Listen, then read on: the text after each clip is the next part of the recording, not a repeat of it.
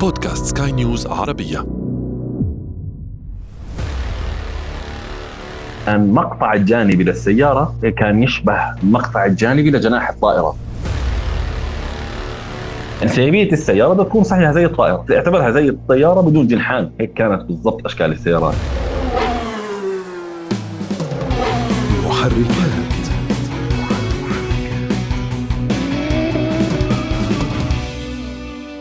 سواء كانت تلك المركبات الطويلة ذات الأجنحة الشامخة أم التصميمات الانسيابية هناك حقبة كاملة من تاريخ المركبات تأثر جدا بتصميمات الطائرات. أهلا بكم. أنا أشرف فارس وأصحابكم في حلقة جديدة من برنامج محركات حيث نهتم بتقوية ثقافة المركبات لديكم وليس أجمل من بعض التاريخ. فتاريخ صناعة المركبات مليء بالجمال خاصة حقبة الستينيات والسبعينيات. تلك الفترة الذهبية من تاريخ صناعة المركبات والتي تميزت بمركبات صنعت لتعيش دهرا وليس بالكاد فترة الضمان. وإذا لاحظتم ففي تلك الحقبة انتشرت المركبات الطويلة جدا والثقيلة تصميمات بأجنحة طويلة وفوانيس إنارة خلفية رفيعة وعريضة جدا من الأمام. هذه التفاصيل غيض من فيض ما تأثرت به صناعة المركبات من ثورة الطيران آنذاك. نعم ثورة الطيران. وهناك بعض التفاصيل التقنية في الموضوع. لذلك اليوم أحببنا أن نسمع بعض هذه القصص واتصلنا بالسيد هاني كنش وهو خبير في تسويق المركبات وصانع محتوى لها عبر منصة يوتيوب. لازم نفهم شغلة واحدة عن صناعة السيارات اللي هي فترة ما قبل الحرب العالمية الثانية وما بعد الحرب العالمية الثانية. لأنه الحرب كانت نقطة مفصلية في حياة صناعة السيارات بشكل عام أنا عم بحكي. العديد من شركات السيارات إن كانت أوروبية، أمريكية، يابانية تحولت في فترة الحرب العالمية الثانية للصناعات العسكرية، دبابات، محركات طائرات، طائرات، العديد من الأمور اللي يتم استخدامها في الحرب ضمن الدولة اللي بتصنع فيها، فعلى سبيل المثال في عندنا شركات زي BMW مثلا كانت تصنع محركات الطائرات توجهت أكثر في صناعة محركات الطائرات في فترة الأربعينات. شركات زي فورد مصانعها أقفلت لصناعة السيارات وصارت تصنع قاذفات طائرات قاذفات. شركات شركة زي ساب أساسا هي شركة كانت تصنع الطائرات وتحولت بعد الحرب العالمية الثانية لصناعة السيارات. وفي نقطة حتى بتضحك إنه آه، أول سيارة صنعتها ساب كانت تيجي فقط في اللون الزيتي لأنه ما كان في عندهم دهان غير اللون الزيتي اللي كان يتم استخدامه للأمور العسكرية. فصنعت أول سيارة لها اللي هي آه، ما خاب ظني كان اسمها 93 نفس السيارة الجديدة اللي عاشت معنا بهاي الفترة. آه، كان كلياتها باللون الزيتي. وكان مقطع الجانبي للسيارة كان يشبه المقطع الجانبي لجناح الطائرة. لأنه كان في نظرهم هذا هو الأيروديناميكية المثلى للسيارة إنها تكون أشبه بالطائرات. صناعة السيارات والطائرات لهم علاقة كثير كبيرة. معروف أن كل حقبة من تاريخ صناعة المركبات تأثرت بعوامل متشابهة. كانت تنعكس جليا على تصميمات المركبات المتشابهة رغم اختلاف الشركات. لكن من الأربعينيات وحتى الستينيات كانت هناك نقلة نوعية حقيقية في تصميمات المركبات التي اليوم نسميها بالمركبات الكلاسيكية. السيارات كلها مبنيه على بناء بناء على انسيابيه الطائرات، أقل درجة ممكنه من. من عامل احتكاك الهواء، خفضها لأكبر قدر ممكن، خلي الهواء ما يأثر على السيارة بالبرة، حط محرك قوي وحط سائق قلبه حديدي وقول يا رب هيك كان بالضبط، ليش بحكي لك قلبه حديدي؟ لأنه كانت حتى تكنولوجيا الإطارات مختلفة، تكنولوجيا انظمه التعليق مختلفة، فما كانت سواقة السيارة زي سواقة السيارة هلأ، مش السيارة اللي سهلة. أنت هلا بتقدر تطلع بأي سيارة رياضية وتطلع على حلبة وتسوق فيها بطريقة كثير ممتازة لأنه السيارة بتساعدك من خلال أنظمة الكمبيوتر والتعليق الكثير ذكية. أما سيارات زمان كانت عبارة عن موتور وجير وستيرنج ومتسابق قلبه حديدي هي فعليا هذا هو المصطلح الصحيح. فإنسيابية السيارة بتكون صحيحة زي الطائرة. اعتبرها زي الطيارة بدون جنحان. هيك كانت بالضبط أشكال السيارات. طيارة بدون جنحان. تخترق الهواء بشكل جدا ممتاز. ولكن على المنعطفات وعلى هذه الأشياء انسيابيتها أكيد راح تختل مش زي سياراتنا هلا هلا إحنا السيارات الجديدة صارت فيها اللي هو ال adaptive aerodynamics اللي هي مثلا آه، قطع من السبويلرات تفتح وبتسكر بناء على احتكاك الهواء على اللف. يعني ممكن على هاي اللفة تفتح بطريقة على اللفة اللي بعدها تفتح بطريقة مختلفة وتسكر في طرق مختلفة مع البركات أشياء كثير تطور العلم فيها في هندسة السيارات.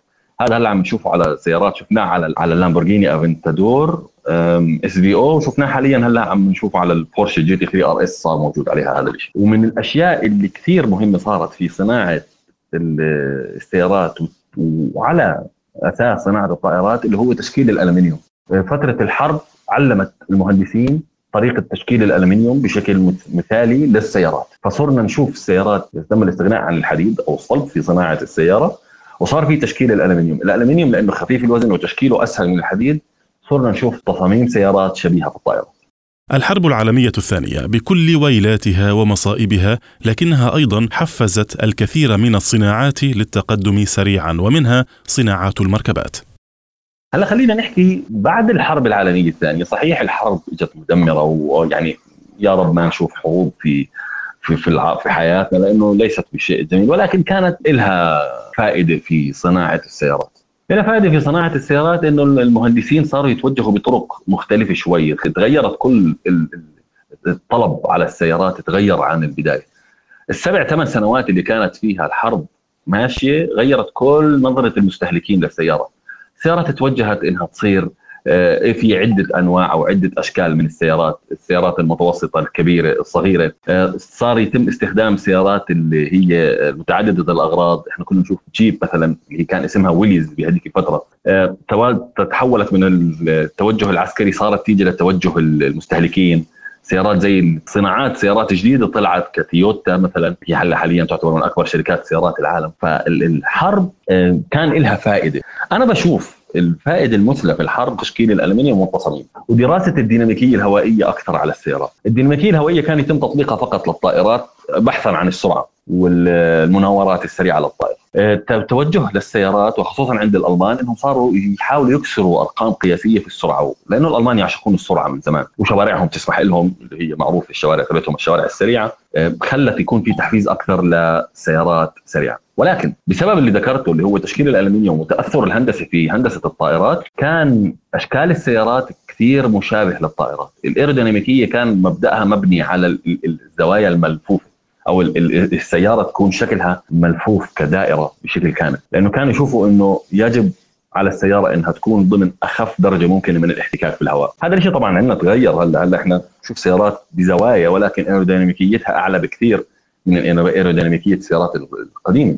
لأنه إحنا هلا بيتم المهندسين بيستخدموا المهندسين الهواء لتثبيت السيارة على الأرض أكثر من إنه السيارة تندفع في الهواء بدون أدنى تأثير، هذا الشيء ما كان موجود، ولكن تصاميم السيارات السريعة والرياضية في فترة ما بعد الحرب العالمية الثانية اجى مشابه جدا لبعض. إحنا بنشوف سيارات الالفا روميو على سبيل المثال في في بعض السيارات اللي فترة ال50 تشبه سيارات فراري لأنه كانوا يبحثوا عن نفس الأيروديناميكية. وغير هيك آه، ثبات المهندسين أكثر وتوجههم نحو السرعة بسبب الطائرات زاد من ورفع من قدرة السيارات ورفع من نقاط رياضة السيارات بشكل عام. توقفنا في حديثنا عند الحرب العالمية الثانية والتي كانت مرحلة مفصلية حقيقية في صناعة المركبات. بعد الحرب كان أباطرة صناعة المركبات آنذاك في ألمانيا والولايات المتحدة وبطريقة ما المملكة المتحدة كان لهم نصيب من السوق وتأثير عليه.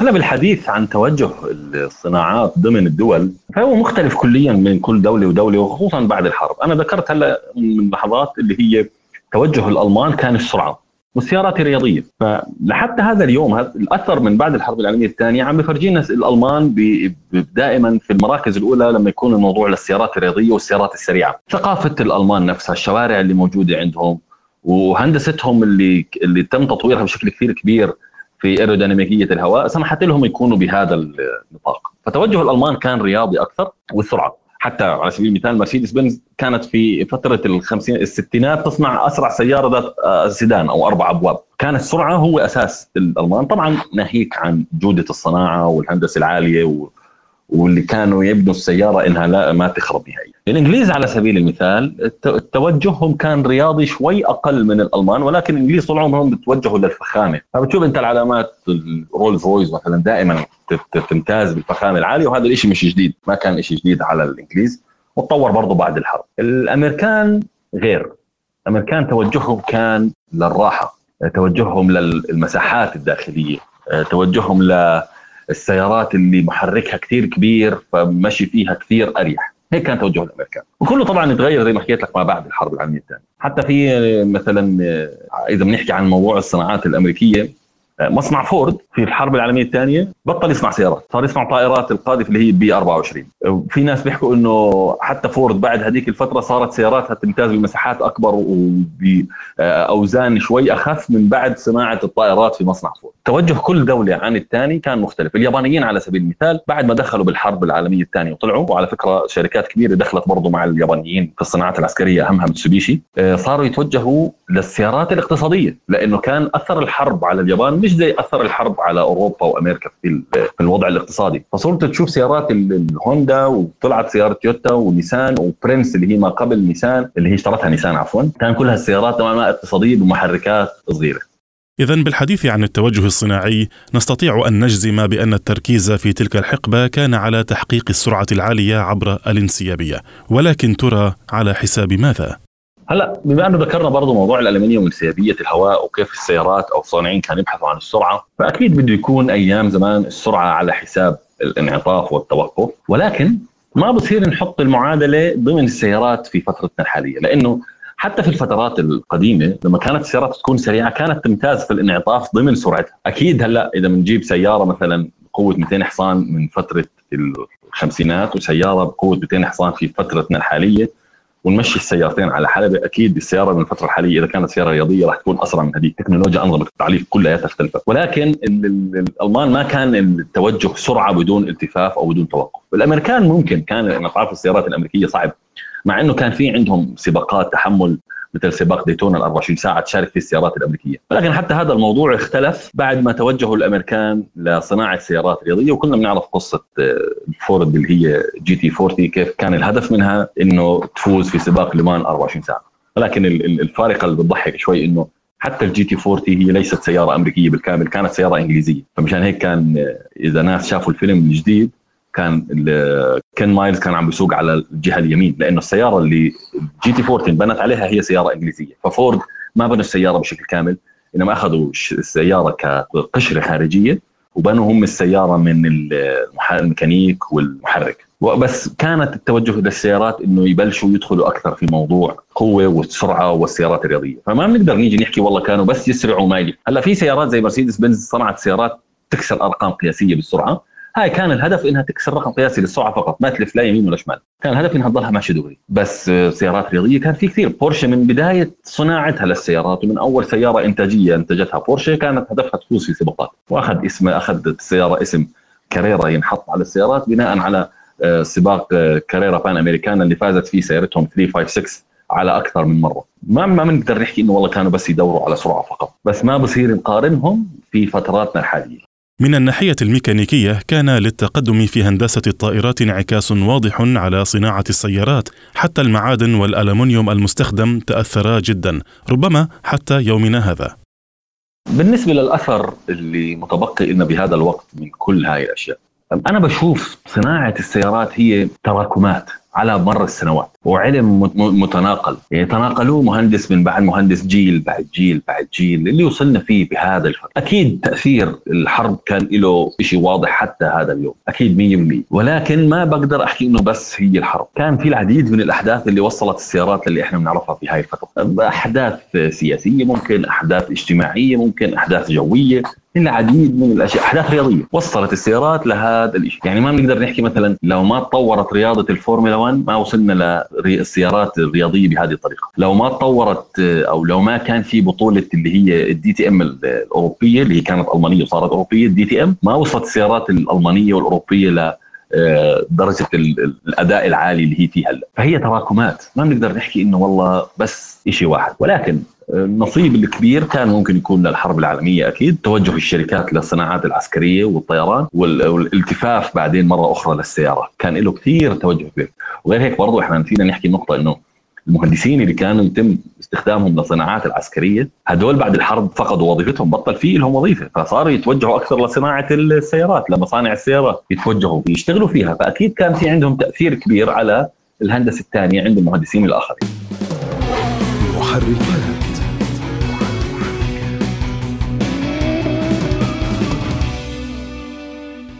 عند هذه النقطة نصل مستمعينا إلى ختام هذه الحلقة. نتمنى أن نكون فعلا أثرينا معلوماتكم التاريخية عن المركبات. فمن الجميل أن نعرف كيف تطورت صناعة المركبات خاصة تلك التي كنا نركبها صغارا أو استخدمها ربما آباؤنا. نشكر جزيل الشكر ضيفنا لهذه الحلقة. كان معنا السيد هاني كنش وهو الخبير في تسويق المركبات وصانع محتوى عنها عبر منصة يوتيوب. صحبتكم في هذه الحلقة إعدادا وتقديما. محدثكم أنا أشرف فارس. كان معي في الإخراج الفني آدي طبيب. نلقاكم في حلقة أخرى من برنامج محركات حيث نسعى دائما لتقوية ثقافة المركبات لديكم. في أمان الله.